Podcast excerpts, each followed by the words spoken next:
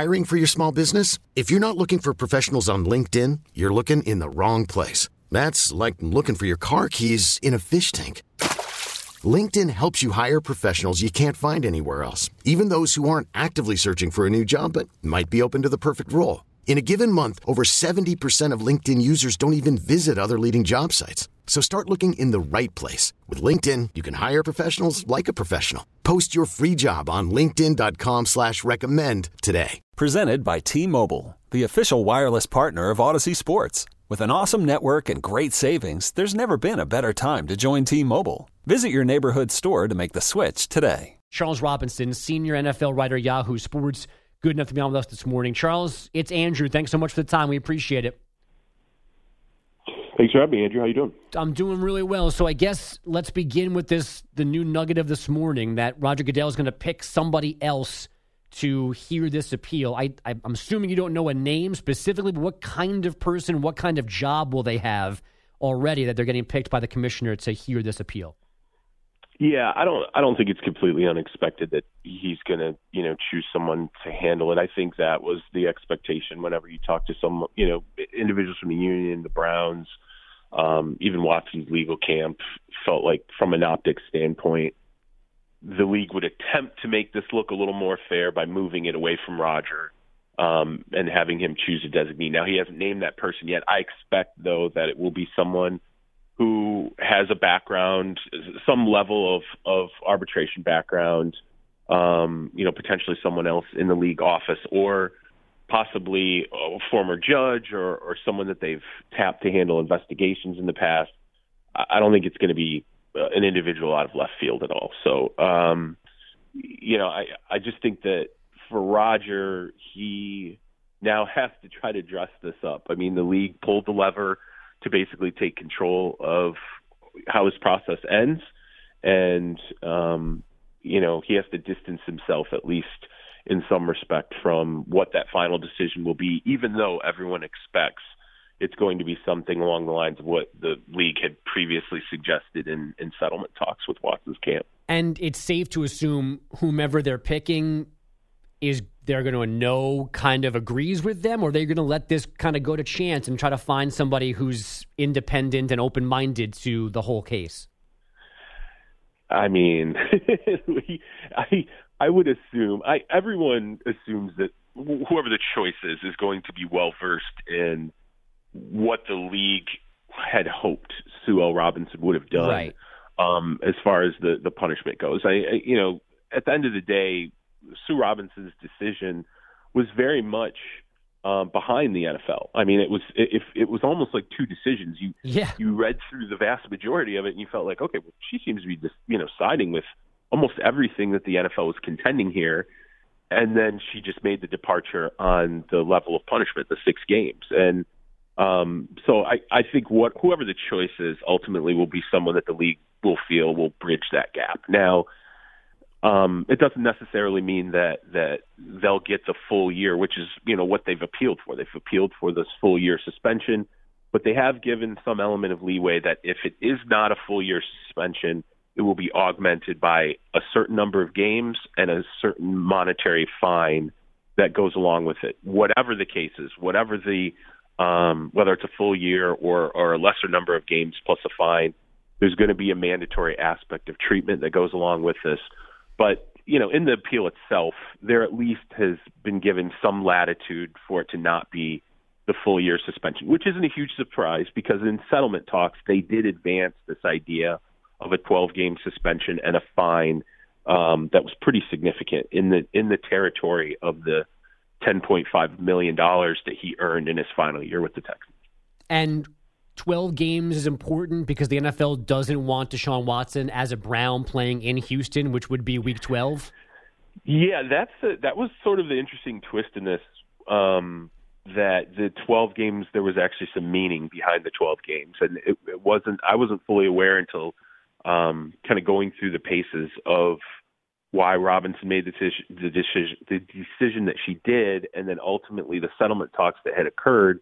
And Um, a handful of sources were like, yeah, well, that twelve, the reason why the twelve existed in the league's mind is Roger Goodell made it clear he doesn't want Deshaun Watson playing in Houston. He doesn't want him facing the Texans in Houston next uh, this this season. So, you know, interesting. I, I can't really say what the exact motivation is behind that, other than it would be a complete circus, um, you know, that event. And I'm, I'm sure the, the league, and, and this is just me speculating here, but I'm sure the league would also say, hey, you know, we're still thinking about the individuals who are involved in these civil suits.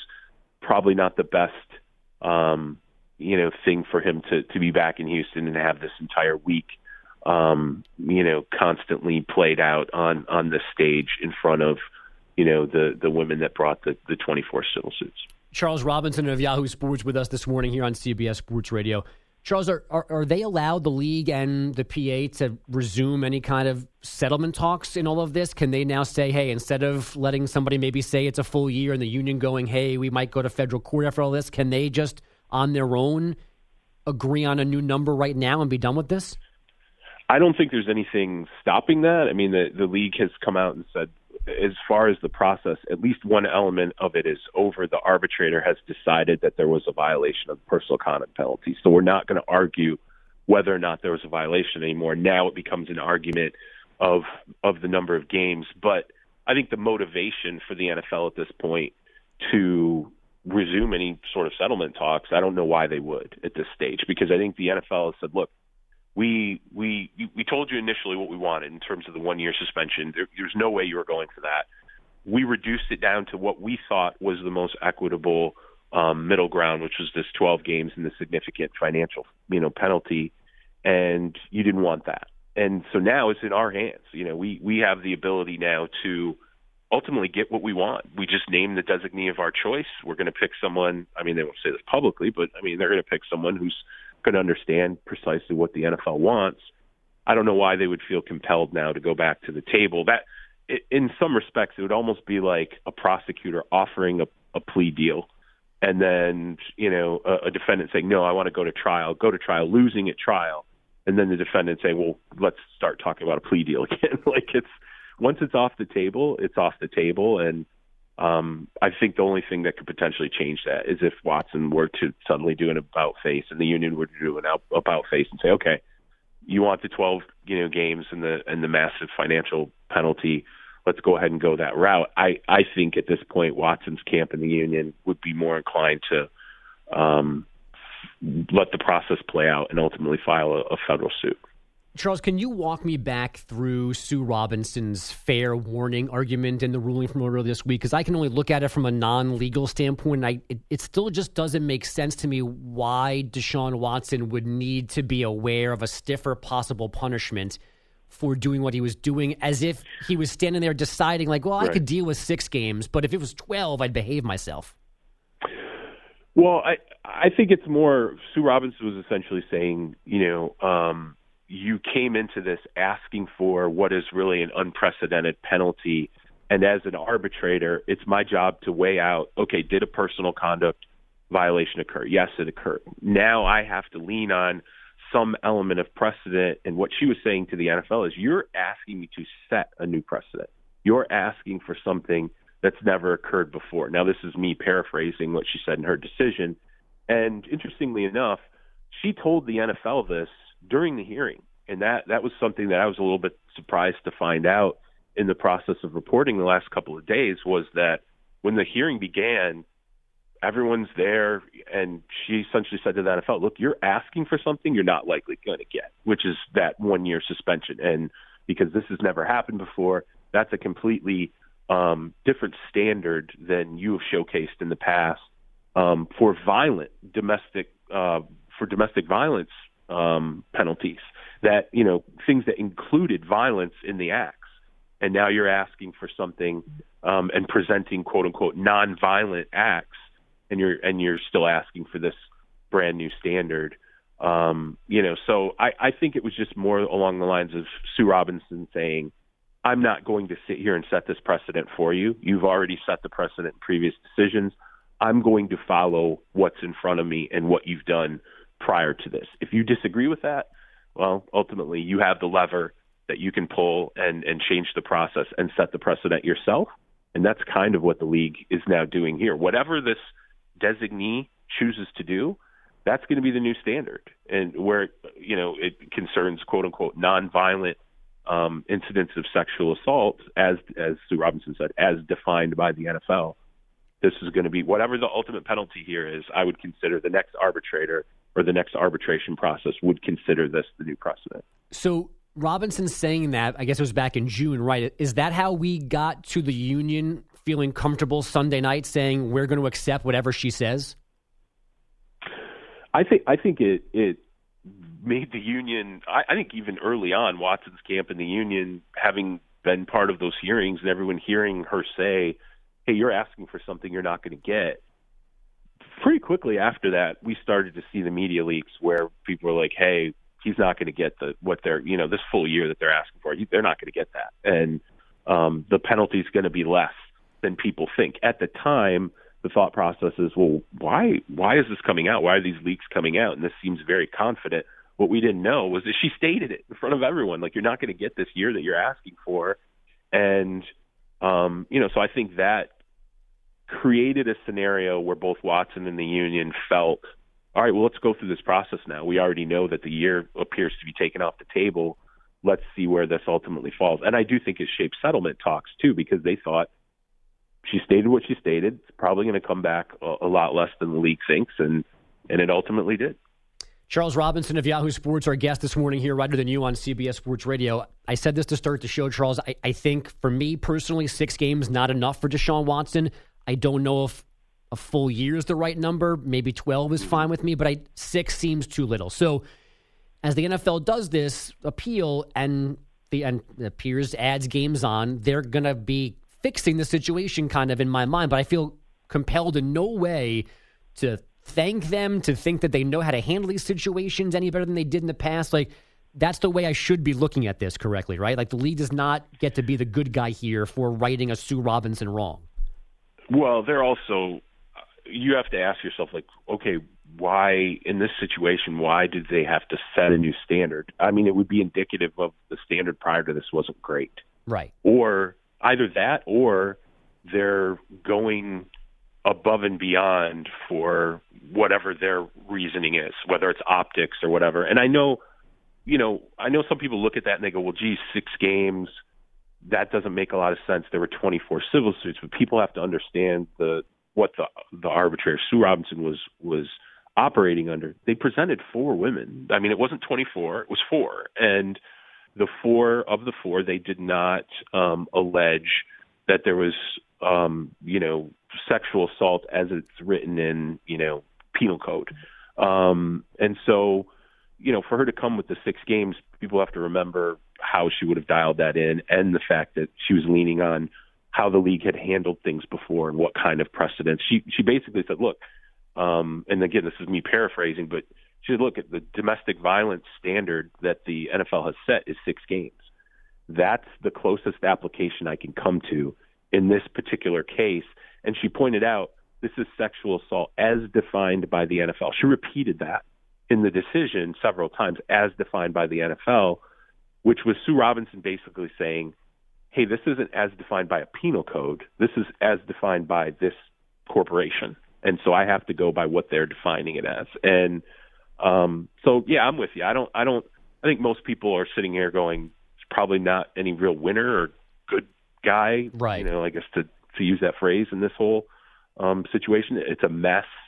And, you know, the N F L is, is trying to sort it out in the way that it feels is, is proper. And in the process, they're really setting a standard moving forward. Have you heard any regret from the league side about how they presented just the four women? Is anybody now thinking maybe they should have overwhelmed Sue Robinson with horrible accusations and stories? Um, no, I mean, I don't, I, I haven't really heard really anything from the league other than, you know, the fact that they're going to appeal this and, you know, some minor details of what had happened, you know, earlier in the hearings. But as far as um, any regret, I can only say that the, I know their, I, I, their thought process going into that hearing was, we have to go with what presents our best case and our ability to not only present um, some of these alleged victims, but also what evidence do we have? What digital evidence do we have? What contemporaneous evidence do we have? And they just felt like this is the best group, and anything else is you know, people might say, okay, well, you're sort of, you could have flooded Sue Robinson, and, and maybe that would have helped to weigh on what her decision is. But remember, they tried to bring a fifth woman into this who had not had direct testimony with the N F L, and she set that woman to the side. So I have to believe that if they even, you know, the fact that they even tried to get in a fifth, you know, individual and Sue Robinson set that aside, there's probably a reason why they didn't present the others, and they probably thought they will, they would have been set aside as well, or not, you know, given the amount of consideration that we on the outside looking in might have suspected. I, I think they went with the best that they had, and it kind of went the way it did. Charles, last question, wild guess. When do we get some kind of ruling on all of this?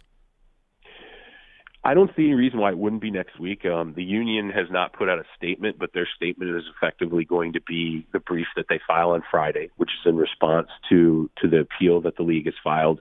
And, you know, the league's already made it clear. We're not, we're not retrying anything here. We, the violation is the violation. The arbitrator agreed there's a violation.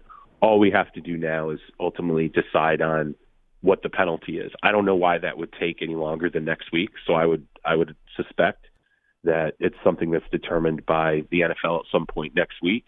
Um, uh, you know, any other reason to, to drag their feet on this? Again, I, I, I just don't know what it would be, because they're not arguing the facts. They're just right. arguing the, the ultimate penalty at this point.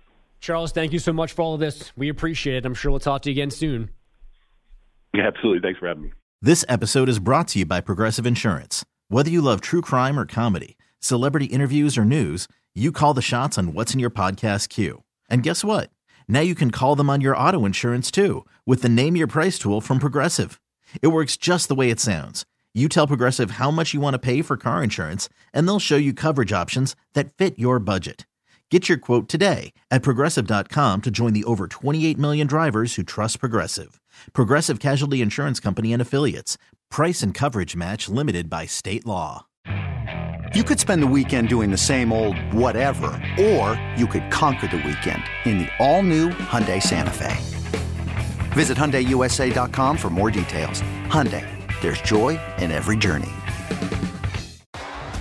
T-Mobile has invested billions to light up America's largest five G network, from big cities to small towns, including right here in yours. And great coverage is just the beginning. Right now, families and small businesses can save up to twenty percent versus A T and T and Verizon when they switch. Visit your local T-Mobile store today.